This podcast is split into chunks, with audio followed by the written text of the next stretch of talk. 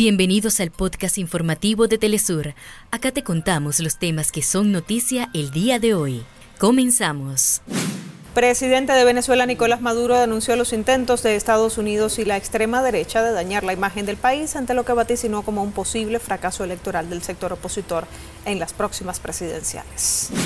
Presidente de Cuba, Miguel Díaz-Canel, recibió al secretario del Consejo de Seguridad de Rusia, Nikolai Patrushev, para tratar temas fundamentales de la cooperación binacional. Qatar expresó optimismo en que la resistencia palestina y la ocupación israelí en Gaza alcancen un acuerdo sobre un alto al fuego o un cese de hostilidades antes del Ramadán.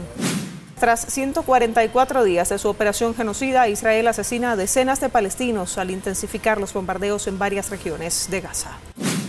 Y este lunes se disputó el tercer día de competencia del Preolímpico Panamericano de Levantamiento de Pesas. En México se lleva a cabo la 45ª edición de la Feria Internacional del Libro del Palacio de Minería. Hasta acá nuestros titulares. Para más información recuerda que puedes ingresar a www.telesurtv.net.